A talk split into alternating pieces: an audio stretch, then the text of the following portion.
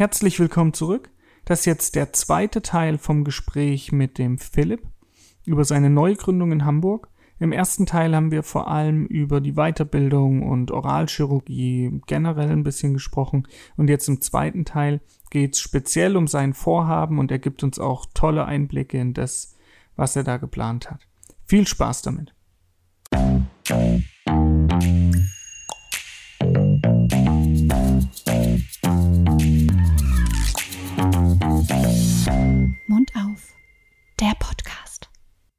Haifischbecken Hamburg. Also du bist nach Hamburg gegangen wegen deiner Freundin mhm. und ich weiß aus erfahrener oder jetzt mittlerweile Frau und ich weiß aus mehreren Quellen, Hamburg ist schon auch relativ gesättigt und da gibt es schon auch viele Leute. Und äh, ich glaube, ich hätte jetzt erwartet, dass es auch viele Überweiser gibt. Ich habe in der Überweiserschiene kenne ich mich da nicht so aus, aber so zahnärztlich ist ja Hamburg schon sehr dicht besiedelt und und glaube ich ein hartes Pflaster und auch ein teures Pflaster von den Immobilien her. Wie kam es dazu, dass du gesagt hast, du machst trotzdem Hamburg und jetzt nicht vor Ort, nicht ähm, doch noch mal mit Familie woanders hinziehen, wo es vielleicht von der Konkurrenz her leichter wäre? Also wie kam der Gedanke? Hm. Also natürlich gibt es immer diese Überlegungen, ähm, Konkurrenz, wo macht man auf, wo ist es in Anführungsstrichen leichter, sich durchzusetzen. Ähm, selbstverständlich ist es auch ein Land, vielleicht mit weniger Aufwand verbunden, dass die Praxis komplett läuft, ähm, dass man da einen Status erreicht, ähm, wo man sich keine Sorgen mehr machen braucht, äh, funktioniert das mit der Praxis, gibt es genug Einkommen oder nicht. Ähm, aber wir haben, ich habe diese Entscheidung nicht alleine getroffen, muss ich in dem äh, Fall sagen, sondern mit meiner Frau zusammen, weil wir uns einfach entschieden haben, wir wollen in Hamburg leben bleiben, auch in Zukunft. Mhm. Und ähm, ich bin recht weit gependelt zu der MKG-Praxis in meiner Weiterbildung.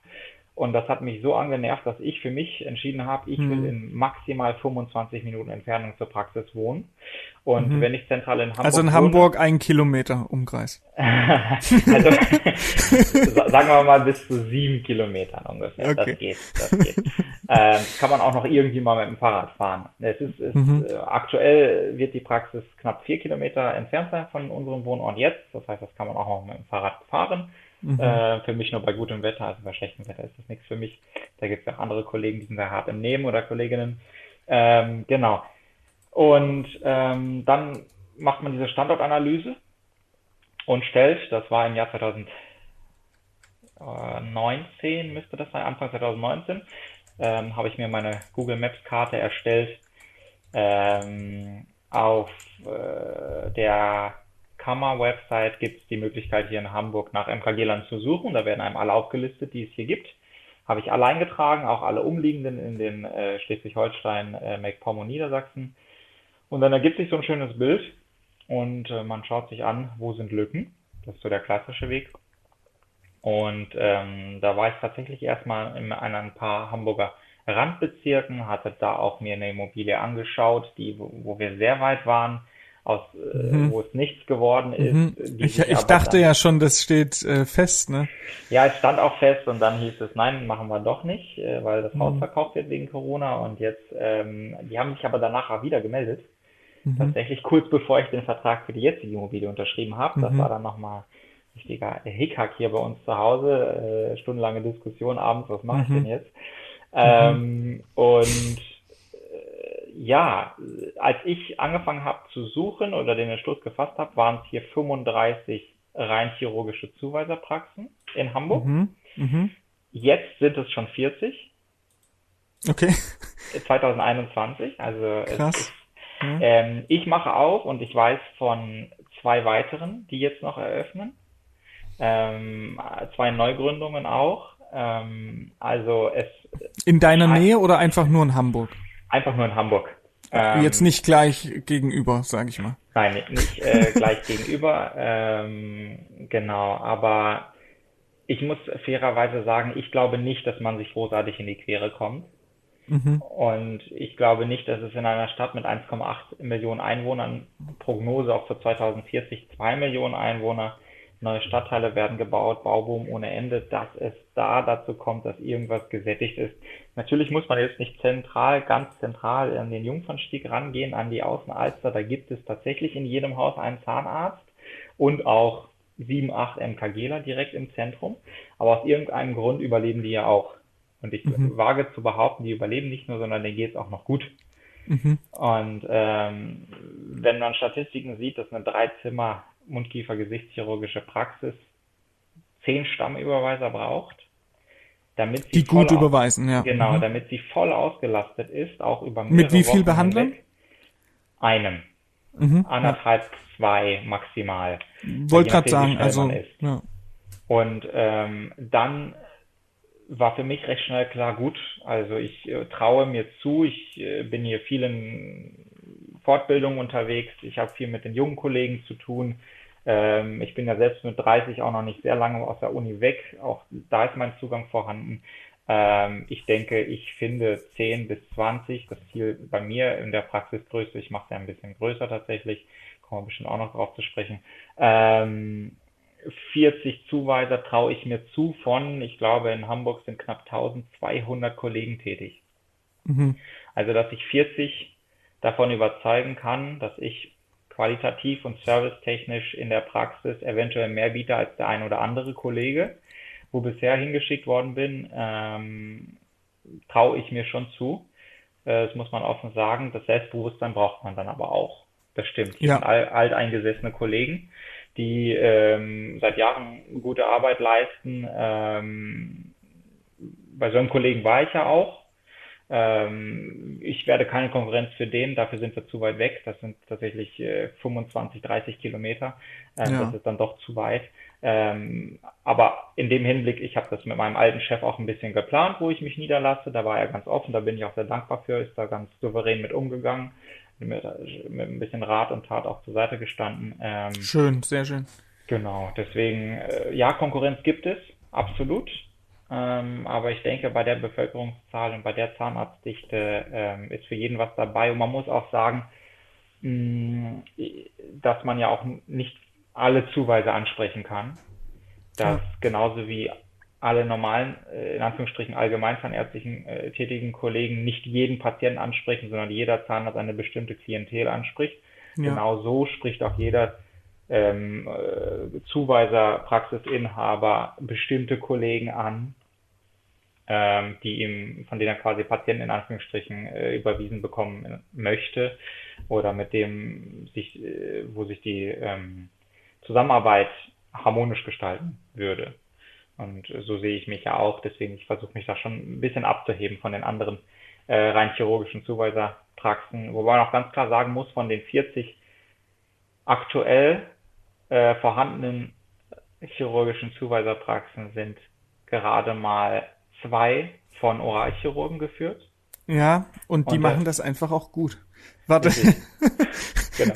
Also da muss ich nachher dann noch mal eine Lanze für Oralchirurgen brechen und auch meine Erfahrung, die ich mittlerweile gehabt gemacht habe, weil die Oralchirurgen in der Regel oder wir sprechen direkt drüber, weil die Oralchirurgen in der Regel einen zahnärztlicher geprägten Werdegang haben mhm. und gerade prothetisch auch einfach noch mal ein bisschen mehr gemacht haben als viele, die jetzt halt die ganz große Chirurgie gelernt haben die MKGler. Jetzt ist es pauschalisierend, das trifft nicht auf jeden zu, aber mein Eindruck ist, der Oralchirurg ist häufig tatsächlich einer, der aus seiner zahnärztlichen Tätigkeit heraus gesagt hat, ihm liegt die Chirurgie und er will das gerne machen. Und das brauchst du gerade für die Implantologie. Also den Rest, Zähne rausmachen und so, das, das könnte vielleicht gleich klappen, aber in der Implantologie und auch dann im Management hinterher, in der Beratung über ZE, dass quasi der Überweiser und der, ähm, die, der Fachzahnarzt die gleiche Sprache spricht, da ist schon ein prothetisches Grundwissen ganz, ganz wichtig und das prothetische Grundwissen kriegst du nicht in einem Jahr Vorbereitungszeit ähm, oder, oder kaum, je nachdem.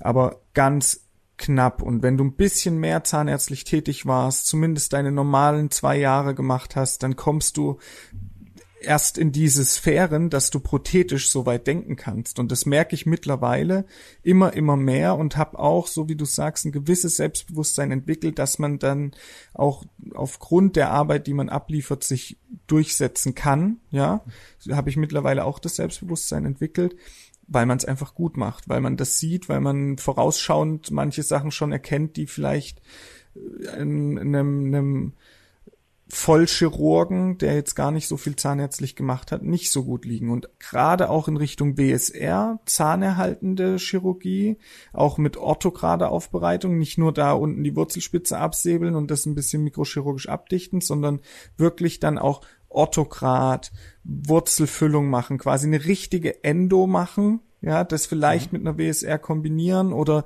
die Endofälle, die als Schmerzfälle zu uns kommen, die halt einfach nicht taub werden, wochenlang funktioniert die Endo nicht und dann machst du halt eine Ortho-WSR und der Patient ist geheilt. Das ist so ein geiles Instrument und ähm, das sehe ich schon auch tatsächlich mittlerweile, will da ganz klar eine Lanze brechen. Natürlich äh, bin ich da parteiisch, aber der Oralchirurg ist schon auch einer, der den Zahnärzten sehr gut zuarbeiten kann, muss ich sagen. Also ja, kurze Liebesrede von mir. Ja, nein, das ist, das ist, ähm, also gut, dass du das angesprochen hast. Ja. Aber das ist äh, tatsächlich einer der Punkte, äh, die ich äh, für mich in Anführungsstrichen als Vorteil nutzen möchte. Ähm, ich weiß nicht, ob das anderen Kollegen, die jetzt hier auch zuhören, irgendwann mal aufgefallen ist, aber mir ist es aufgefallen, ich ähm, habe jetzt vor allem in der Gründungsphase, ich besuche extrem viele Fortbildungen, ich mache einen Master, ich habe ähm, wie gesagt, das Curriculum gemacht und auch sonst. Seltenst verirrt sich mal ein MKGler dahin. Mhm. Und das bräuchten viele mal, um die Prothetik in Anführungsstrichen zu lernen, um mal zu verstehen, was Genau, also außerhalb der Chirurgie, also nicht genau, Implantologie-Curriculum genau. oder so, sondern halt ja. auch mal was anderes. Genau, da ja. also, wie du sagst, was Prothetisches. Wie forme ich ein mhm. Emergenzprofil auf, mhm. äh, mhm. aus? Wie ähm, funktioniert das mit dem zahntechnischen Labor? Äh, mhm. Wie wird so eine Krone eigentlich danach gefertigt? Wie wird das Abandment individualisiert? Ähm, wie lang wird die Krone später? Warum brauche ich auch mal einen vertikalen Aufbau in einem Seitenzahnbereich, vor allem im Oberkiefer? Mhm, mhm ähm, mhm. Vor so externem Sinuslift. Sowas. Deswegen, mhm. ja, deswegen habe ich auch für mich den äh, quasi Entschluss gefasst, ich navigiere so viel es geht und eigentlich fast ausschließlich nur noch in meiner eigenen Praxis voll navigiert. Implantate meinst du jetzt? Also Richtig. falls die Kollegen nicht gleich wissen, was du meinst. Genau, genau. Also wir planen im Endeffekt, um das ganz kurz zu erläutern, äh, in ein paar Sätzen. Ich habe ein Labor gefunden, ein äh, sehr kompetentes hier in Hamburg, dass das äh, sehr viel Erfahrung mit hat. Ähm, man nimmt den Patienten, man macht ein DVT vor der Implantatplanung ähm, zusätzlich ein Intraoral-Scan und dann werden in einer speziellen Software diese beiden Datensätze gematcht und dann hat man eine möglichst genaue aktuelle Situation des Patienten intraoral und äh, von den Hart- und Weichgeweben. Und dann plant man zunächst einmal die Prothetik da drauf. Und wenn man die Prothetik fertig geplant hat, dann erst die Implantate. Und zwar so, dass man die Achse vernünftig dort hinkriegt, dass nach Möglichkeit nur wenig oder nicht abgewinkelte Abutments benutzt werden müssen, dass es, wenn der Zuweiser es möchte, verschraubt werden kann und nicht zementiert. Ähm, da ist ja immer eine verschiedene Vorliebe, welcher äh, Zuweiser das wie gerne handhabt. Ähm, ist ja auch alles valide. Ähm, und dann wird eine Bohrschablone hergestellt mit einer Bohrhülse, sodass man das Implantat exakt so setzt, wie man es vorher geplant hat. Und wenn dann Augmentationen notwendig sind, dann augmentiert man. Denn oft ist es ja so, dass man, dass der Chirurg der Einfachheit halber das aufklappt, setzt das Implantat, wo der Knochen ist. Und dann hat der Zahnarzt später womöglich Probleme, da vernünftigen Zahnersatz drauf zu packen. Und wenn dann später Probleme entstehen mit den Zähnen, ist ja der Chirurg aus der Haftung raus, weil der Zahnarzt den Zahnersatz gemacht hat. Und ähm, wo, wo ich dann sage, das ist aber eigentlich der Fehler des Chirurgen, denn er hat die Basis, das Fundament ist nicht ganz richtig gelegt worden. Und womöglich hat man da schon sich Kompromisse quasi auf sich genommen, die später zu Komplikationen führen können, wie einer Periimplantitis oder Fraktur oder sonst irgendwas. Ähm, dementsprechend habe ich mich dazu entschieden, ich mache das voll navigiert und äh, dann setze ich die Implantate. Man macht noch die Freilegung, man macht womöglich noch eine Vestibulumplastik danach, das machen ja auch viele nicht ähm, formt das Weichgewebe aus ähm, und dann geht es zurück zu dem Zuweiser und er kann da schöne ästhetische Kronen drauf machen. Patient ist zufrieden, Zuweiser ist zufrieden. Selbstverständlich muss man auch hier sagen, das ist nicht günstig. Man kann es übertreiben, aber ich habe mir da auch ganz klar zum Ziel gesetzt, über einen dreieinhalbfachen Satz wird nichts abgerechnet. Ähm, auch wenn es länger dauert, ähm, Da gibt es andere Kollegen, die nehmen dafür deutlich mehr. Ähm, da habe ich mir fest vorgenommen, das mache ich nicht. Ein bisschen Bodenständigkeit sollte sich erhalten bleiben tatsächlich. Okay, das heißt, der ganz große Begriff bei dir ist Backward Planning, oder? Das Absolut. ist ja quasi ja. dieses ganze Konzept dann Backward Planning. Ja. Ähm, ja, sehr, sehr cool. Also damit kann man auf jeden Fall, glaube ich, viele Misserfolge hinterher vermeiden. Das stimmt, ja. Und macht auch dann manchmal den, den Eingriff an sich äh, deutlich schneller, sage ich mal. Mhm. Also wenn du viel in die Planung investierst, ist häufig der Eingriff auch schneller. Ich ja. kam aus einer Praxis, also meine Vorbereitungszeit habe ich in einer Praxis gemacht, der ganz viel ähm, in der navigierten Implantologie äh, auch geforscht hat und veröffentlicht hat. Der hat ganz viel Guided Surgery gemacht, hat mir da viel angeguckt und die Patienten waren häufig sehr erstaunt dann, wie zügig das äh, doch auch geht, wie schnell es geht, wenn man so eine große Planung vorher hat. Ähm, und dann war meist so die Reaktion, ach, schon vorbei, ach, hätte ich mich ja gar nicht so ähm, solche Gedanken vorher machen müssen. Also es hat dann auch noch mal so einen Vorteil, ja. ja Aber dann lass uns doch mal jetzt in Richtung deiner ähm, bevorstehenden Eröffnung gehen. Also das Ganze wird sich Zentrum für zahnärztliche Chirurgie nennen. Ja. Und willst du schon sagen, wo es ist? Hast du schon eine Adresse? Ähm, mhm. Der Überbegriff, du hast einen ganz tollen Namen gefunden, muss ich sagen. War ich ein bisschen neidisch, als ich es gelesen habe. Fand ich auch geil. Also Mundreich fand ich eigentlich ganz cool. Und das heißt, ähm, du hast da schon so ein bisschen in, in Richtung Branding, Konzept äh, dir was überlegt. Magst du uns da mal ein bisschen einführen, was du dir gedacht hast und wo der Name Zentrum für zahnärztliche Chirurgie herkam? Und wie du dir das äh, so vorstellst? Ja, also ähm, wir hatten tatsächlich am Anfang einen anderen Namen. Und ja? dann wollte ich den äh, patentrechtlich schützen lassen. Und dann ähm, war es aber so, dass ein ähm, Zahnarzt aus Freiburg, der anscheinend denselben Geschmack hat wie ich, den Namen schon hat schützen lassen. Äh, wie wäre der gewesen? Das ist das Mund, äh, das ist die Mundharmonie. Ah, okay. Mhm. Genau, und da gibt es eine Mundharmoniepraxis in Freiburg. Und ähm, ich kenne kenn den Namen des Kollegen nicht, kann jeder selbst googeln, falls er Interesse hat. Und den Namen konnte ich dann dementsprechend nicht haben. Da war ich natürlich ja. ein paar Tage traurig. Ähm, und dann haben wir aber mit äh, meinem äh, Marketing ähm, äh, Experten, dem äh, Jan Häusler von der Häusler Marketing äh, Solutions, ähm, den Namen Mundreich, äh, sagen wir mal, äh, sind wir drauf gekommen. Und ähm, das hat mir ganz gut gefallen. Ähm, dementsprechend, das ließ sich dann auch schützen. Es gab nichts anderes, äh, was äh, mundreich heißt in Deutschland. Und ähm, Zentrum für zahnärztliche Chirurgie, wie kam ich da drauf? Also mir war im Endeffekt dieses Zahnärztliche ganz wichtig. Auch das nach außen zu tragen. Nicht nur für die Kollegen, sondern in diesem Fall tatsächlich auch für die Patienten.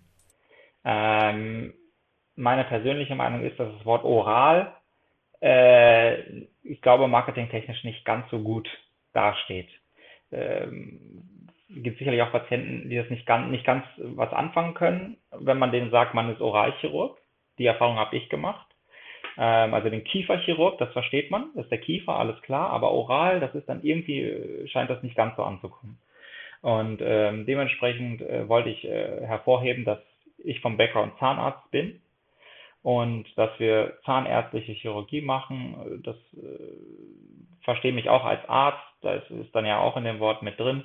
Ähm, Zentrum aus dem Sinne, da gibt es ja verschiedene dann äh, Kompetenzzentrum und äh, Schlag mich tot, wie die alle heißen. Äh, Zentrum aus zweierlei Gründen. Zum einen, weil die Praxis tatsächlich sehr zentral in Hamburg gelegen sein wird, also super mittig. Ähm, also kann ich ja jetzt tatsächlich äh, öffentlich äh, sagen, weil es auch auf der Instagram-Seite steht. Also jeder, der Interesse hat, äh, einfach mal mundreich eingeben, sowohl bei Facebook als auch bei Instagram. Die Website mundreich.de kommt in, ich sag mal, ein paar Wochen auch online, irgendwann im Laufe des Augusts. Ähm, das ist im Gebäude der Zahnärztekammer in Hamburg. Ähm, sehr zentral. Oh. Genau. Das war einer der Punkte, weswegen ich da unbedingt rein wollte. Also das ist cool. ähm, die sogenannte Alster City in Hamburg. Ähm, dort sitzt die Zahnärztekammer, Ärztekammer, Apothekenkammer. Ähm, eine sehr große Zahnarztpraxis ist dort auch. Äh, Im Nebengebäude sind wir alt eingesessen und ähm, die Apobank gegenüber. Ähm, das heißt aber nicht, dass ich das ganze Projekt mit der Apobank gemacht habe oder mache, sondern in dem Fall tatsächlich mit der Commerzbank. Ähm, das habe ich jetzt schon öfter gehört von Kollegen, die sich jetzt in letzter Zeit niedergelassen haben, dass die Commerzbank diesen Sektor, diesen Medizinsektor im Moment sehr mit guten Konditionen bedient und da quasi einen Fuß reinkriegen will, ne? Ja, tatsächlich ist es ja so, es ist sehr von, also ich sag mal, die meisten Kollegen, die sich jetzt niederlassen, haben ja schon oft einen Berater mit an Bord. Und dieser Berater hat oft ja schon Erfahrung mit verschiedenen Banken oder auch präferierte Banken, mit denen er zusammenarbeitet. Und ähm, das heißt, sicherlich ist man da oft vormals, äh, oftmals schon im Vorhinein ein bisschen gepolt. Ähm, wir haben es aber tatsächlich bei verschiedenen Banken auch auf meinen Drängen hin ähm, eingereicht. Und es konnte aber niemand so viel, so gute Konditionen geben wie die Commerzbank, muss man auch klar sagen. Ähm, die Apobank hat sogar von vornherein gesagt, wir können nicht so gute Konditionen wie andere Banken machen. Äh, wir wissen, dass sie woanders hingehen werden. Angebot können wir ihnen trotzdem machen, aber äh, im Vorhinein, okay. sie wissen, worauf sie sich einlassen, quasi, wenn sie mit uns zusammenarbeiten.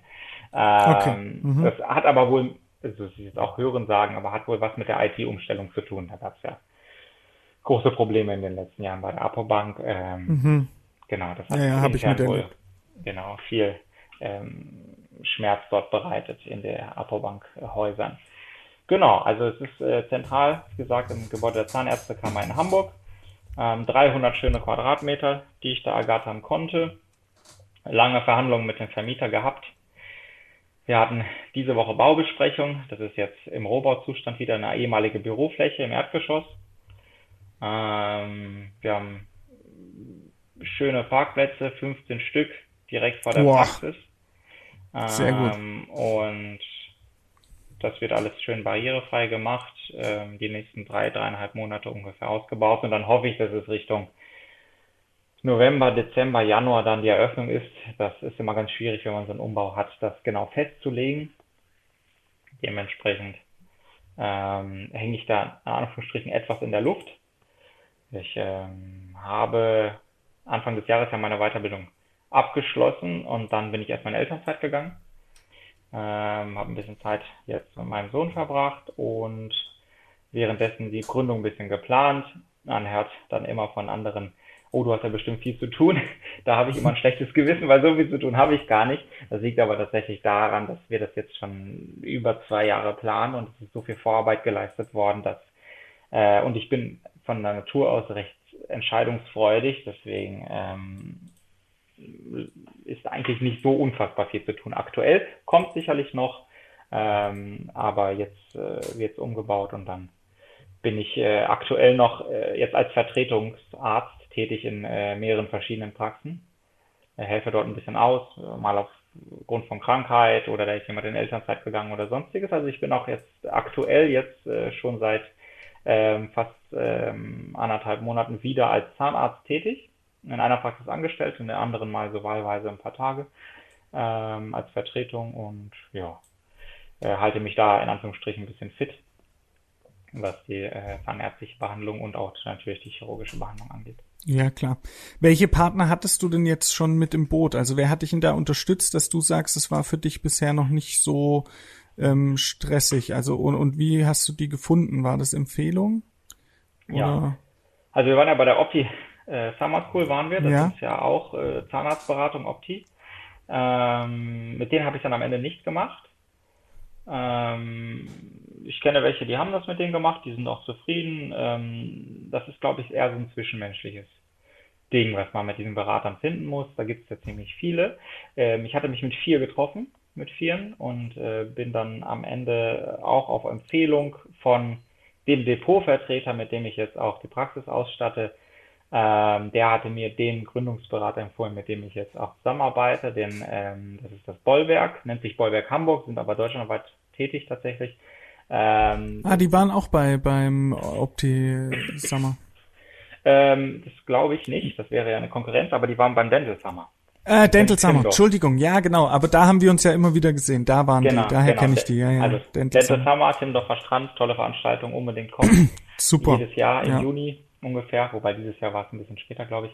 Ähm, tolle, tolle Veranstaltung. äh, viel Netzwerken möglich, äh, schöne ja. Fortbildungen, schöne Abendveranstaltungen direkt am Strand, kann ich nur Werbung für machen. Ja, Pflicht. Genau, und äh, dementsprechend mache ich das mit dem Bollwerk zusammen und das ist eigentlich so die Schlüsselfigur. Dieser Berater, je nachdem, wie gut der Berater ist und was er alles macht. Ähm, weil die ganze Kommunikation, sei es mit den Banken, sei es mit den Versicherungen, die man da braucht, sei es mit dem Vermieter oder dem Architekten, den man dort hat, oder dem Marketing-Spezialisten. Natürlich kann man das alles selbst machen, selbst koordinieren und das kann über einen selbst laufen.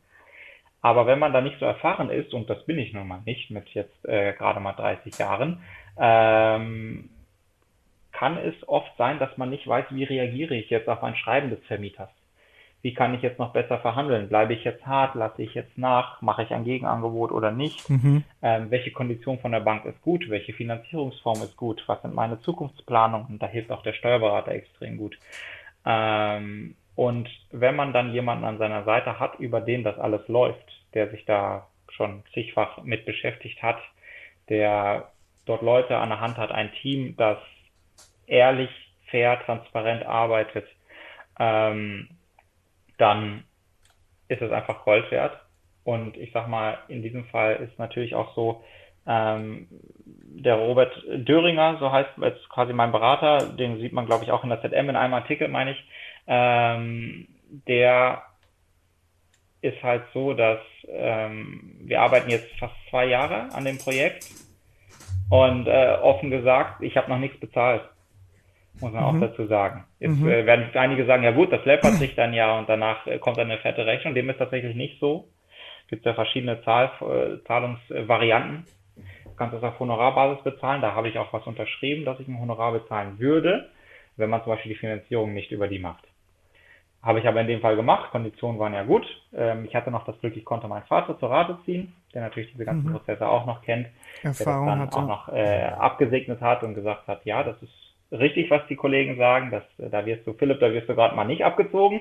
Ähm, das ist ja auch ganz schön, wenn man da die, ähm, die, die äh, Bestätigung bekommt. Und ähm, dementsprechend, das ist schon viel wert, wenn da viele in Vorleistung gehen. Äh, mein Marketing-Spezialist, ich meine, den Instagram, Facebook-Kanal, die Website, die ganzen Fotoshootings, da gehen die alle in Vorleistung.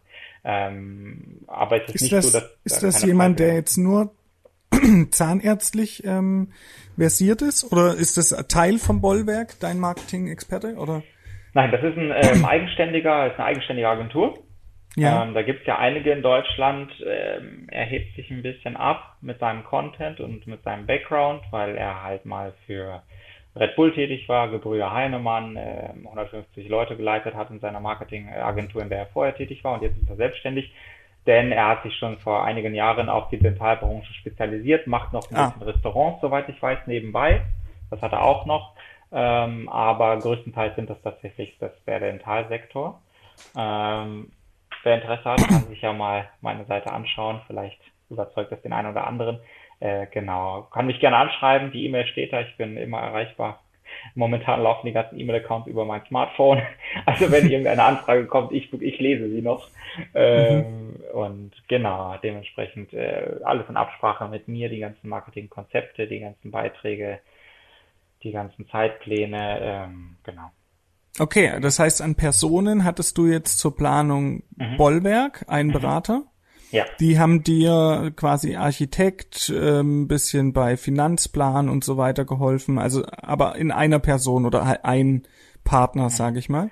Okay, also äh, Moment, ich drösel das mal auf.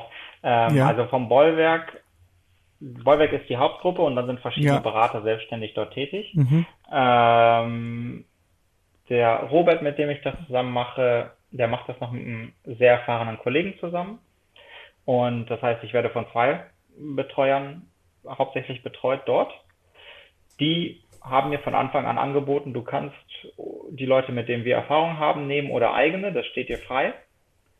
Und ähm, da habe ich gesagt, ich, ich hatte ein gutes Gefühl bei den beiden. Vom Bollwerk habe ich gesagt, ich vertraue euch mal.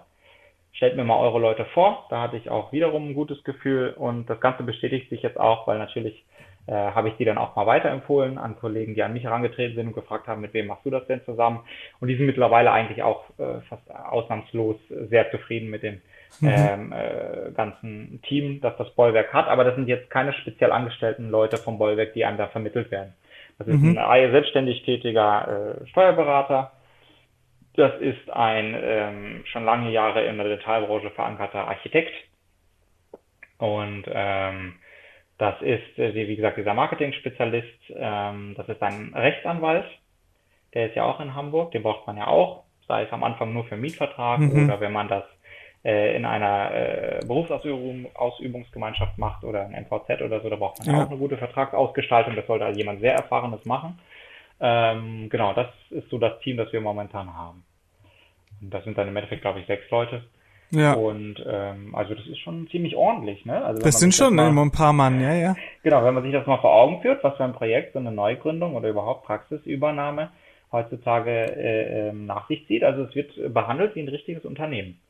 Ja, das ist ja auch vom Investitionsvolumen alles gar nicht so niedrig. Mhm. Weiß ich nicht, ob du uns da ein paar Einblicke gewähren möchtest. Und vor allem für dich persönlich geht's da jetzt um Minimum mal die nächsten 20 Jahre meist, ne? Ja. Also vielleicht ist es auch nach zehn Jahren schon machbar, dass wenn irgend, aus irgendwelchen familiären, persönlichen Gründen es notwendig wäre, dass man da ohne Schulden rausgeht. Aber in der Regel bist du jetzt mal 20 Jahre dann da verplant. Also ja.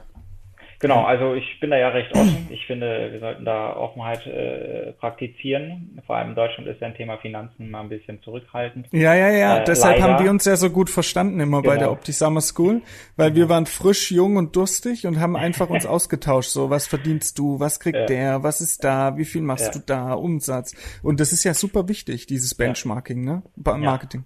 Ja. ja. Also, genau. Ähm, also das Benchmark setzen ist super und wenn man dann Steuerberater an der äh, Angel hat, der sehr viele Mandanten hat, auch in dem Bereich, dann kann er das natürlich immer super vergleichen. Äh, das ist bei mir in dem Fall tatsächlich äh, auch so. Ähm, Investitionsvolumen von der Praxis jetzt insgesamt 300 Quadratmeter, sechs Behandlungszimmer sind 1,2 Millionen ungefähr. Ungefähr deshalb. Zur Miete weil, ohne Immobilie. Ja, richtig, zur Miete ohne Immobilie. Mhm also Immobilie leisten für eine Praxis. Mhm. Ja, ja, ja. Hamburg, das wird ein bisschen hart aktuell. Vielleicht mal in 100 Jahren, aber jetzt nicht, nein. Ähm, ja. Und ähm, das setzt sich folgendermaßen zusammen. Also es sind 925 äh, jetzt für den Ausbau von vier Zimmern und das Bestücken der letzten beiden Zimmer ohne Stuhl.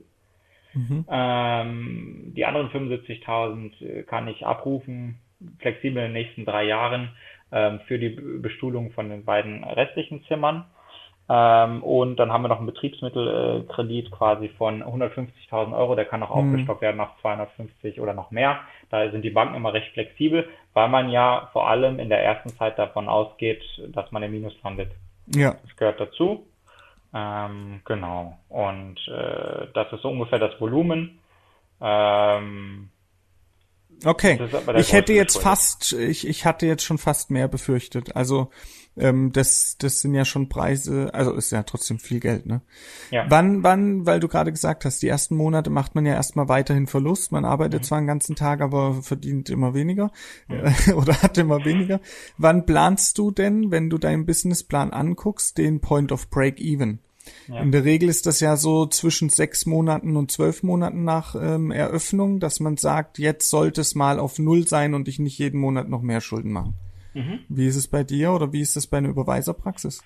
Genau, also ich äh, habe, das ist aber der Größe geschuldet, weil natürlich die Kosten bei mir etwas höher sind, weil es bei einer Dreizimmerpraxis ähm, und ich mir von vornherein gesagt habe, ich äh, möchte dem Personal auch etwas mehr bezahlen als nur den Tarif. Das heißt, meine Personalkosten sind auch etwas höher, diese Struktur. Ähm, Break-Even-Point sind nach ungefähr anderthalb Jahren bei mir. Okay. Also ungefähr so 16 bis 18 Monate. Ähm, ist aber, also ist konservativ gerechnet. Das muss man das ja auch Das ist jetzt meine nächste Frage, ja. Genau, also es gibt verschiedene Businesspläne, die der, die ein guter Steuerberater, sage ich jetzt mal, dann auch anfertigt. Ähm, also Erstellung Businessplan macht in der Regel der Steuerberater. Das okay. kann ich nicht selbst.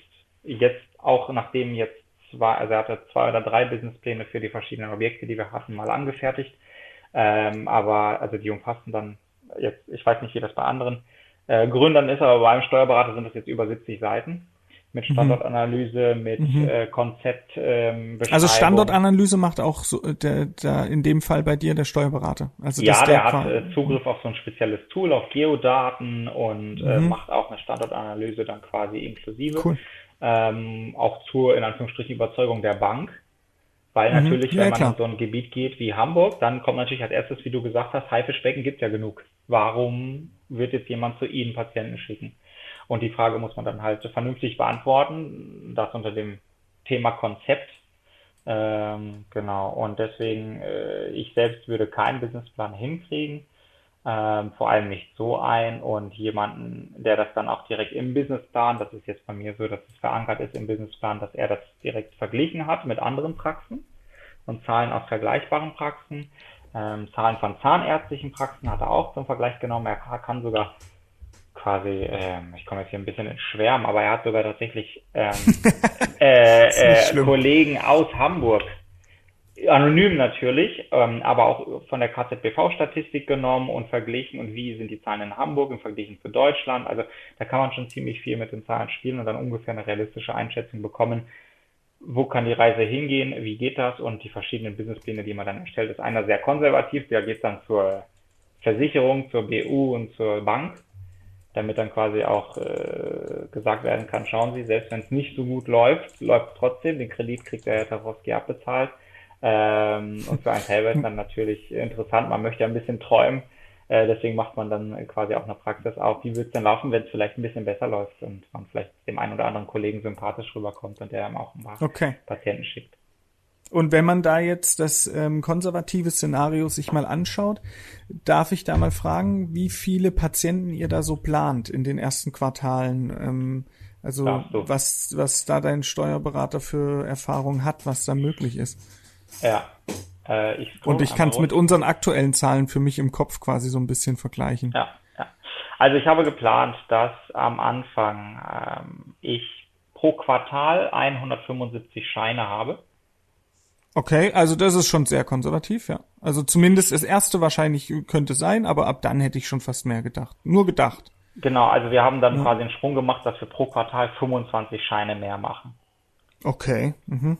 Und das haben wir pro, das haben wir für die ersten zwei Jahre so gerechnet.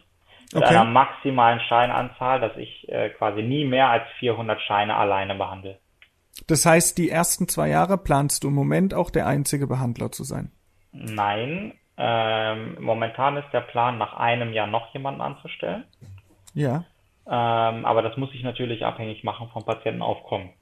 Ja. Wenn es jetzt wieder erwarten, äh, durch, sagen wir, das Marketingkonzept oder jetzt, jetzt äh, offen gesprochen durch den Podcast, den einen oder anderen Kollege äh, das interessant erscheint, mit mir zusammenzuarbeiten ähm, und dann mehr Patienten plötzlich äh, auftauchen, äh, werde ich natürlich schneller handeln müssen.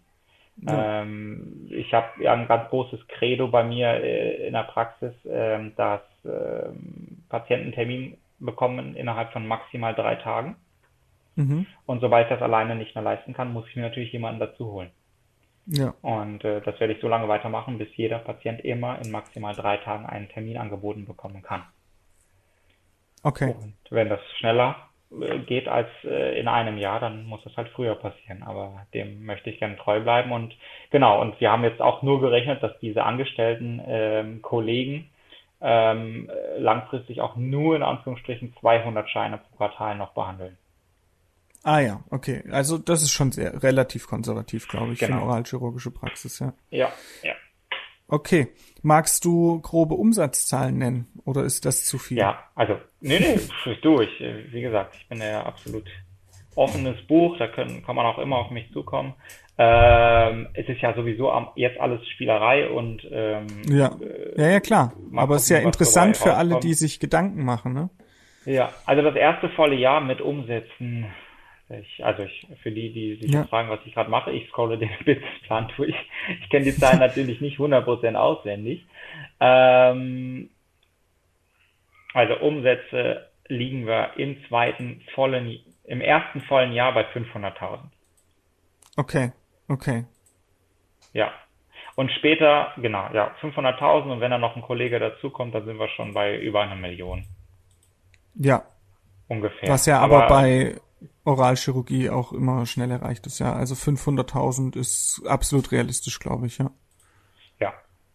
An Umsätzen. Ich, äh, ich meine, klar, der, der, der Gewinn, Zahlen, man, der Gewinn in der Chirurgie ist ja auch deutlich niedriger von, vom Prozent her. Du hast ja relativ hohe laufende Kosten für alles, also anders als jetzt in der Zahnarztpraxis. Also man darf jetzt die 500.000 äh, Umsatz da nicht mit 500.000 Umsatz in der Zahnarztpraxis vergleichen.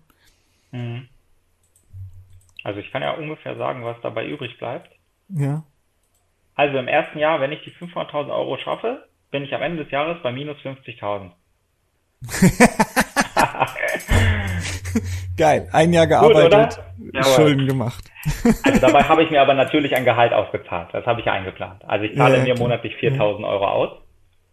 Ja. Äh, das äh, habe ich mit meiner Frau hier berechnet. So viel brauchen wir, dann geht das mit dem. Äh, also es ist nicht so, dass der Porsche bestellt ist, wie oft gemeint ist, vor allem vom Patienten. Nee, das ist heutzutage einfach nicht mehr so.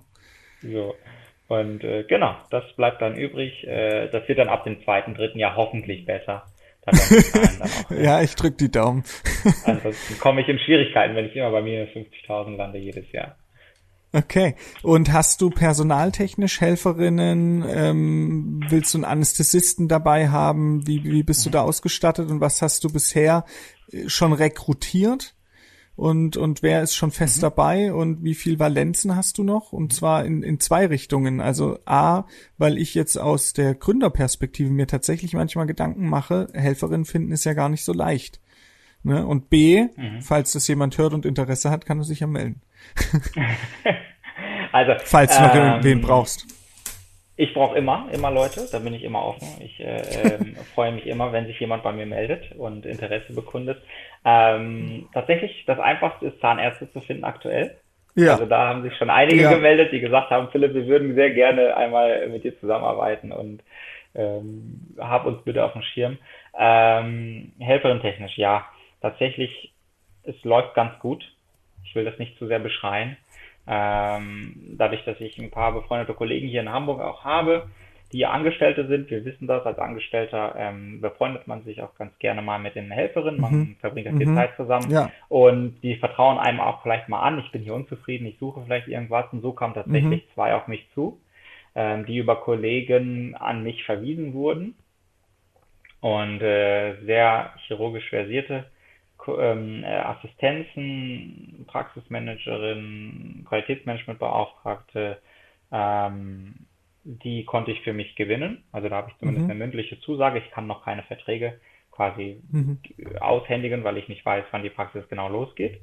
Mhm. Ähm, Anmeldedame habe ich jetzt auch eigentlich schon. Ähm, das ist äh, eine Dame, da ist die Praxis leider wurde das Praxisgebäude abgerissen der Kollege ist schon äh, über 60 und hat sich entschieden, er geht in Rente. Ähm, und äh, sie hatte gemeint, ich warte auf dich, kein Problem. Ich melde mich erstmal arbeitslos und äh, gebe aber an, dass ich eine Stelle habe bei dir und dann äh, fange ich bei dir an, an der Anmeldung. Ähm, okay. Das heißt, für mhm. den Beginn bin ich äh, abrechnungstechnisch habe ich auch jemanden, die erstmal ein paar Tage die Woche kommt, so wie es gebraucht wird. Das ist, lässt sich schwer einschätzen. Ähm, das ja. ist eigentlich das größte Problem. Wie viele Stunden brauche ich wen? Das ja. ist für mich gerade so schwierig. Ähm, genau, aber es trudelt ab und zu mal was ein, muss ich sagen. Ähm, ich Hast lebe, du schon irgendwo Anzeigen geschaltet dann? Ja, ich habe tatsächlich bei der Zahnärztekammer Anzeige geschaltet. Da kam auch ein bisschen Resonanz, aber ähm, das, ja, nicht ganz so das, was ich gesucht habe. Mhm. Äh, beziehungsweise diejenigen, die sich gemeldet haben, wo ich Interesse hatte, da kam dann plötzlich keine Rückmeldung mehr. Daran mhm. muss man mhm. sich wohl auch gewöhnen. Ähm, ja, aber ich, ich, ich äh, lasse mich ja auch von einem Coach weiterbilden, was Personalführung angeht, ähm, Patientenberatungsgespräche und so weiter. Und da ist es, ähm, finde ich, sehr wichtig und danach ist auch mein Motto, dass ich sehr auf meine Mitarbeiter achten möchte in meiner eigenen Praxis. Also ich möchte, dass sie zufrieden sind, ich möchte, dass jeder Mitarbeiter genau da eingesetzt wird, wo er eingesetzt werden möchte.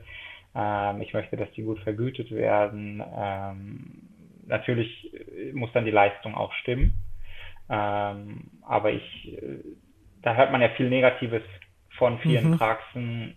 Ich, und bisher in den Praxen, wo ich war, ich kam sehr gut klar mit dem Personal. Man sieht dann ja auch, was läuft vielleicht so ein bisschen schief.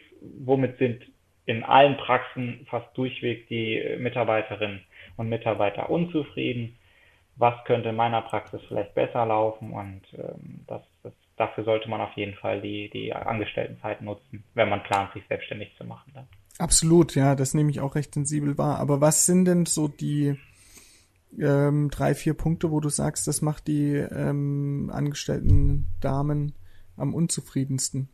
Weil ich muss sagen, je mehr ich jetzt drauf achte, also am Anfang Vorbereitungszeit, mhm. kommt man sich ähm, dann doch sehr schnell so vor, als ob man das einfach anders machen kann und dann macht man alle glücklich und wieso mhm. macht der Chef das nicht so und so und dann kommt man so langsam mal immer mehr rein und merkt, ah, okay, ja, macht schon Sinn, okay, ja, deshalb macht er das so und so.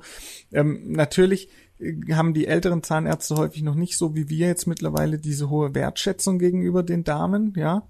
Ähm, oder ja. will, nee, will da keinem was unterstellen, aber ähm, ich glaube, heutzutage hat die Helferin schon nochmal einen anderen Ruf im, im Augen von den Chefs. Aber was sind so die Hauptpunkte? Weil ich das gar nicht so richtig einordnen kann. Ich habe manchmal ja. das Gefühl, dass einfach auch schon Arbeit zu viel ist. Also tatsächlich, ähm, es ist so ein Teufelskreis. Sobald äh, die Mitarbeiter einmal unzufrieden sind, kommst du da sehr schwer raus. Ja. Ähm, tatsächlich, das, was am meisten, was ich auch am meisten höre, ist der Umgang mit den Mitarbeitern. Mhm. Also eigentlich hörst mhm. du das ja, doch, jeder ich auch. Stimmt. der Chef schreit Stimmt. rum. Also das höre hör ich ziemlich häufig. Der Chef hat mich angeschrien. So, das kommt halt bei mir nicht vor. Also ganz klar gesagt, ich habe noch nie mhm. irgendwo rumgeschrien und ich habe noch nie mal jemanden beleidigt oder ich war noch nie sauer auf irgendjemanden oder sonstiges. Ähm, und ich habe das auch gemerkt bei meiner ersten Station, als plötzlich die Helferin zu mir kam und meinten, Philipp, du bist so nett. Und ich dann da ganz perplex davor stand und meinte, hey, was meinst du? Ähm, ja, du sagst. Ist doch ganz normal, ne? So. Wenn du dir, wenn wir dir ein Instrument geben, sagst du Danke. und ich so, hä? Das ist doch ganz normal. Also was ist mhm. äh, sowas. Ähm, und dann, also Gehalt ist natürlich eine Sache, absolut. Ähm, vor allem, wenn es sehr große Gehaltsunterschiede unter, äh, unter den, zwischen den Kolleginnen gibt. Ja, okay. Das, äh, finde ich, schafft tatsächlich eine große Unruhe. Ähm, also die beiden Sachen. Und das Dritte, was mir aufgefallen ist, viele oder einige sind auf mich zugekommen und meinten, ich werde klein gehalten in meiner Praxis. Ich möchte Fortbildung machen, ich möchte mich weiterentwickeln, ich möchte mehr Verantwortung, ich möchte das machen, aber mein Chef sagt immer, ja, ja, machen wir mal. Mhm. Wo ich halt sage, nee, bitte, entwickel dich weiter, du möchtest Praxismanagement-Ausbildung machen, nur zu. Natürlich hat man das Risiko, dass die Dame dann weggeht oder sonstiges, aber das hat man ja sowieso immer. Und ähm, das sind, glaube ich, so die Punkte, wo ich sage, dass ja. daran hapert oft. Ich glaube, bei uns ist es tatsächlich Arbeitspensum und Stress und Taktung, das ja. häufig den Mädels Probleme macht. Aber, ja. und das muss ich auch ganz klar sagen, da mache ich dem Chef keinen Vorwurf, weil man kann das auch nicht alles unendlich ausdehnen. Und wenn man da den Damen dann manchmal freie Hand gibt, da mhm. sind manchmal Zeiten eingeplant, da weißt du genau, also das dauert äh, auf jeden Fall eine Dreiviertelstunde weniger. Ja. Da geht's jetzt nur drum, dass man sich aktiv Urlaub einplant und das macht einen dann auch ein bisschen ja. nicht sauer, aber da, da kann ich zumindest verstehen, dass manche Sachen so sind, wie sie sind, ja, mhm. weil, weil du musst natürlich eine gewisse Effektivität haben, du hast einen gewissen Plan, gewisse Vorgaben, du willst niemanden überfordern, aber auf der anderen Seite ist es nun mal auch äh, der Ort, wo man halt arbeiten muss und jetzt nicht äh, eine Viertelstunde von einer Stunde Pause machen sollte oder ja. Kaffee trinken oder so. Aber da gibt's ja also um es nochmal so einen kritischen Ton mit reinzubringen. Absolut, ich, absolut. Ähm, ja. Aber da gibt's ja auch tatsächlich Punkte, mit denen man das umgehen kann. Also zum Beispiel ist ja eines äh, der einer der Services, den ich anbieten werde, ist, dass ähm, die Zuweiser für ihre Patienten direkt bei sich in der Praxis einen Termin in meinem Terminkalender buchen können und gleichzeitig das Röntgenbild hochladen. Das ist cool. Und, die und das quasi auch Daten verschlüsselt. Ja, absolut. Muss ja. Mit welcher und, EDV kannst du es machen, wenn ich fragen darf? Also, also musst nicht sagen, aber welche Praxissoftware nimmst du? Also Praxissoftware ist Teamer. Teamer, okay. Die, die, sind ja ganz neu auf dem Markt, Cloud-basiert. Jo. Ähm, es kann sein, dass es dort mal angeboten wird, dass die das machen. Aktuell plane ich das aber mit dem ähm, mit der Online-Plattform Dr. Lip. Okay. Einem, mhm. einigen ein Begriff. Ja. Die können das. Ähm, und das finde ich einfach so eine, die erste Sache, die mit der umgeht man dieses äh, ich plane zu große Zeitfenster ein, denn dann sind ja von unserer Praxis Slots vorgegeben für bestimmte mhm. Behandlungen. Mhm. Und ähm, da kann man dann nicht an der Behandlungslänge quasi äh, dran rütteln. Zum einen. Oder man kann nicht Ja, das ist richtig cool.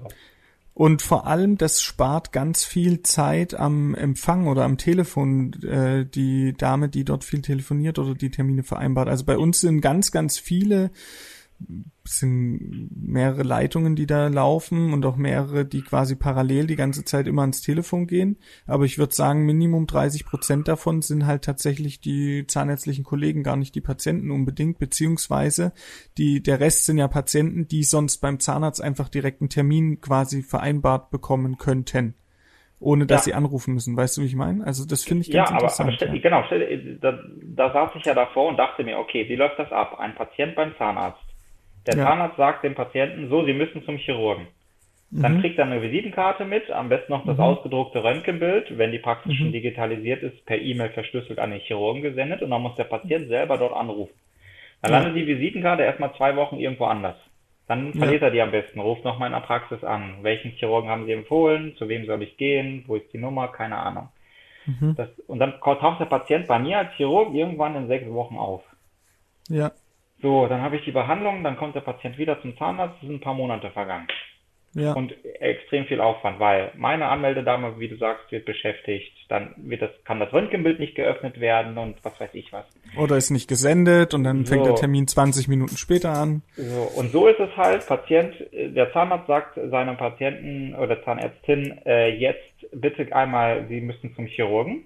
Meine Anmeldedame macht das. Der Patient geht ähm, äh, zur Anmeldung. Die äh, äh, Dame oder der Herr, der dort sitzt, die machen dort einen äh, äh, Termin in meinem Terminkalender. Der Patient kriegt eine Adresse mit, fertig, hat einen fertigen Termin. Ist auf jeden Fall das Effektivste. Es ist das Effektivste. Man könnte es jetzt kritisch sehen oder ein kritischer Überweiser. Wobei hoffentlich hast du dann nur äh, kollegiale Überweiser, die gerne mit dir arbeiten und das wertschätzen, was du machst. Aber das ist ja in einem Überweisergeschäft manchmal nicht so. Aber der kritische Überweiser würde jetzt sagen, du lagerst quasi die Terminvereinbarung in seine Praxis aus. Ja, absolut. Also man muss das ja auch nicht so machen. Ich biete ja alle mhm. Wege an. Das ist nur ein Service ja, ja. für meine Zuweiser. Das ist, steht unter dem Motto, ich möchte mich abheben von den anderen ja. Überweiser-chirurgischen Praxen. Also es ist zum einen Termine innerhalb von drei Tagen und diese Terminvergabe und ja, sind noch ein paar kleinere Punkte mit der voll navigierten Chirurgie. Es sind halt äh, kleinere Aspekte. Ich kann ja das Rad nicht neu erfinden. Aber ich kann ja. zumindest in Anführungsstrichen eine extremst moderne, wenn nicht die modernste Praxis mit den bestmöglichen Service in Hamburg eröffnen. Ähm, so, das muss man dann, glaube ich, auch oder muss ich auch, um mich abzuheben von den Kollegen oder den einen oder anderen Zuweiser in Anführungsstrichen abzuwerben. Das, wenn nichts anderes mache ich ja, wenn ich mich da irgendwo neu niederlasse. Ja, ja, verstehe ich. Ähm, Hast du von Anfang an Anästhesist mit drinne oder kann, hast du für dich geplant, du machst es dann erst ab einer gewissen Patientenanzahl, dass du ihn auslassen kannst? Oder kannst du jetzt schon auf irgendeinen Anästhesist zurückgreifen, der dann bei Bedarf einmal die Woche da ist und später häufiger oder so? Ja, tatsächlich äh, nehme ich aus der Praxis, wo ich meine Ausbildung gemacht habe, habe ich einen Kontakt ähm, quasi von dem Anästhesisten-Team dort eine große ähm, Anästhesistenpraxis, die zu einem Klinikkonzern gehört mittlerweile. Und ähm, die richten ein, zwei, drei, je nach Bedarf Zimmer ein bei dir in der Praxis, wenn du sie auslasten kannst. Und das kannst du üblicherweise in der chirurgischen Praxis. Ähm, und die schicken dann aus ihrem großen Anästhesistenpool, die haben, ich, ich kann nicht sagen, wie viele Anästhesisten mhm. in deren Pool vorhanden sind, aber die schicken mhm. dann äh, Anästhesisten zu den Terminen. Da kommt immer dann mal jemand anderes manchmal derselbe, aber da kommt halt irgendein Anästhesist dann, ja, ja, ja. Ähm, der auch die Gespräche mit der Patienten führt und dann die in Vollnarkose legt, beziehungsweise eine allgemeine Anästhesie. Eine richtige Vollnarkose mhm. machen die ja heutzutage kaum noch in den Praxen. Mhm. Genau. So läuft das. Ah ja, okay. Und das hast du aber von Anfang an quasi, kannst du es äh, anbieten und hast es gleich von Anfang an etabliert? Ja, absolut. Braucht man auch in der Chirurgie, ne? Finde ich auch, ja. Und, also ich äh, bin ja Fan von Dämmerschlaf und Sedierung. Äh, ja. Ich haben wir ja schon viel drüber geredet. Ja. Aber klar, mit einem Anästhesisten geht das alles auch. Genau, also es ist, wie, wie wir, ich greife das mal kurz auf, wir haben darüber geredet, du machst das regelmäßig, du kennst dich damit aus, du kannst die Risiken handeln, du weißt, welche Patienten du behandelst. Ich habe das ein paar Mal gemacht, hauptsächlich in der Klinik. Ich traue mir das nicht zu, ganz offen gesagt. Ich äh, möchte dieses Risiko nicht. Ich, ähm, natürlich passiert da selbst was, zum Glück. Ähm, aber ich ähm, möchte das nicht in meinen Arbeitsalltag quasi haben. Ähm, ich habe dafür den Anästhesisten, der dann kommt bei Bedarf. Und ähm, ich habe mich entschieden, das quasi nicht zu machen, den Dämmerschlaf selbst anzubieten, sondern halt äh, extern auszulagern. Ähm, ja, aber ansonsten ich, ja klar, äh, weiß, kann ich voll nachvollziehen. Und es ist ja auch genial, wenn es diese Möglichkeit bei euch in Hamburg gibt. Das gibt's jetzt mhm. zum Beispiel bei uns in der Region, ist mir das nicht bekannt. Also da muss man dann, es ist immer schwierig, einen Anästhesist zu finden, der zu dir in die Praxis kommt, der gerne kommt, der das, was du dann da machst, auch gerne macht, ja. ja. Ähm, spannend, finde ich cool. Ja, wenn du jetzt so auf die Gründungsphase bisher zurückschaust, also du bist ja noch nicht in der eigenen Praxis und ich hoffe, wir werden noch mal einen Teil zwei dann machen, wenn du in der eigenen Praxis bist, ganz mhm. frisch. Was war jetzt so das Schwierigste oder wo du sagst, da muss man ein bisschen aufpassen oder was du dir anders vorgestellt hättest an dem ganzen Prozess für jemanden, der jetzt quasi noch davor steht, wie mich und einfach quasi einen Fehler weniger machen möchte als du? Also von einer Sache muss man sich auf jeden Fall verabschieden, und zwar der Gutgläubigkeit, das geht jetzt ganz schnell. Das funktioniert nicht, leider. Also ich bin ein etwas ungeduldiger Mensch, vom mm, Naturell her. Und dass das jetzt alles in Anführungsstrichen so lange bei mir schon dauert, nervt mich tierisch, innerlich. äh, muss man ganz offen sagen. Ich brenne, ich möchte jetzt endlich loslegen und es zieht sich ewig. Ähm, aber man muss in diesem Fall sich einfach zurücknehmen und sagen, das ist oft nicht in der eigenen Hand, das liegt ja nicht in der eigenen Hand. Ähm, schwierig war die Immobiliensuche, ganz klar. Mhm. Ja. Ähm, schwierig ist, alle Leute immer an einen Tisch zu kriegen. Dann muss nämlich der Architekt mal gucken, dann muss der, der Vermieter mit dabei sein, dann kommen die Verhandlungen. Ähm, aber an und für sich richtig belastend finde ich das bisher noch nicht. Denn für jemanden, der jetzt vielleicht nicht so viel Risiko eingehen möchte, kann, kann man ja auch durchaus einfach anbringen, dann mach halt was Kleineres auf. Mhm. Ist ja kein Problem. Also man muss ja nicht so ein, mhm. man muss ja nicht eine große Praxis eröffnen. Ähm, oder man kann es in Anführungsstrichen auch etwas leichter, leichter haben und man macht eine Übernahme. Geht ja auch. Hat auch seine Eigenheiten, aber es steht einem ja alles äh, offen. Oder man sagt sich ehrlich gesagt, ich möchte lieber eine Praxis finden, wo ich ein vernünftiges Gehalt kriege, äh, wertgeschätzt werde und da muss man vielleicht mal ein bisschen suchen, aber dann bleibe ich halt einfach angestellt. Ja, muss ich auch sagen. Ja, also als gerade als Oralchirurg jetzt gibt's schon viele interessante angestellte Verhältnisse. Also mhm. du du bist hast einfach eine gewisse Kompetenz dann entwickelt, wo viele froh sind, wenn sie dich einfach quasi in der Praxis haben und du das bieten kannst, was sonst weggeschickt wird. Ne? Ja. Also ist schon spannend. Ja, sehr cool. Also ich fand es ein unglaublich spannendes Gespräch. Das äh, werde ich jetzt auf jeden Fall in äh, so viel, wie wir geredet haben, in zwei Teilen dann veröffentlichen. Ähm, und ich hoffe, dass bei dir alles weiterhin so reibungslos klappt, dass du schön in die Selbstständigkeit startest und dass wir uns dann nochmal hören, wenn du die ersten paar Monate dich eingelebt hast. Und dann bin ich mal gespannt, ob du genauso viel Zeit mitbringst, ob wir wieder anderthalb Stunden aufnehmen können oder ob du dann so einen 20-Minuten-Slot für mich hast. ja, morgens um sechs. Bevor es Morgens losgeht. um sechs, 20 Minuten auf dem Fahrrad. genau, so machen wir das. Nein, ich habe mich auch gefreut. Danke, dass ich da sein durfte und äh, freue mich, wenn wir uns demnächst nochmal wiederhören.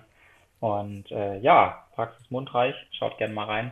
Schreibt mich an bei Fragen. Ich äh, bin immer offen für Konversation, Diskussion, E-Mail, anrufen, falls irgendjemand meine Nummer schon hat. Weiß ich nicht, ob die irgendwo wohl Umlauf ist. Aber ansonsten, ja, kontaktiert mich gern. Sehr schön. Wir haben am Abschluss äh, unserer Folgen immer noch eine Sache, die wir unsere Gäste so fragen. Das hat, mhm. ist eigentlich eine ganz lustige Sache. Das nennt sich Guilty Pleasure. Ähm, das bedeutet, was machst du zum Entspannen? Also ähm, als Beispiel, ähm, bei mir ist es tatsächlich, wenn ich jetzt einen richtig stressigen Tag hatte und abends fertig bin, ja. dass ich ähm, die letzten ein, zwei Jahre, es hat sich jetzt schon wieder ein bisschen normalisiert, aber ähm, Reality-TV gucke.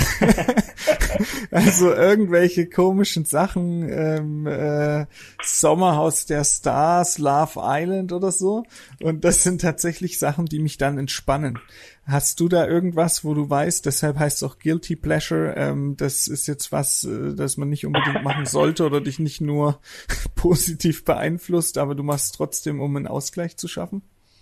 Ähm, wird sich jetzt blöd anhört, aber irgendwie nicht so richtig. Also ich spiele gern Tennis und das Problem ist, ich komme nach Hause und da ist keine Entspannung, weil da ist mein Sohn hier, den muss ich dann, bringe ich ganz gerne ins Bett und ähm, ja, vielleicht. Ach so, dann ist es vielleicht Kinderbücher vorlesen, was dich entspannt. Absolut. Also hier den äh, sieben, Bobo Siebenschläfer, die kenne ich jetzt alle auswendig. Das ist jetzt ganz in.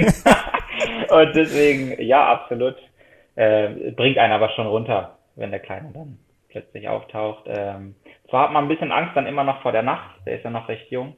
Mhm. Und ähm, ja, aber so, äh, ja, ich glaube, ich, glaub, ich komme nicht runter. Das ist noch ein Fehler. Das muss man, das muss man noch lernen. Autogenes Training mal ein bisschen entspannen, aber noch sind meine Tage nicht so unfassbar anstrengend. Vielleicht kommt das noch. Vielleicht in der nächsten Folge, vielleicht, äh, keine Ahnung. Heißt es dann, ich äh, genehmige mir ab und zu mal einen Schluck davon. Hoffentlich nicht. Ja, sonst komme ich nicht auf die minus 50.000 raus pro Jahr, von dem wir gesprochen ja. haben. Ja, genau. Sehr cool. Also, dank dir, Philipp und wir werden nächste Woche dann mit dem nächsten Gast weitermachen. Da geht's dann um Galvo Search und Umbrella-Schrauben. Also bleibt dran, wir bleiben chirurgisch.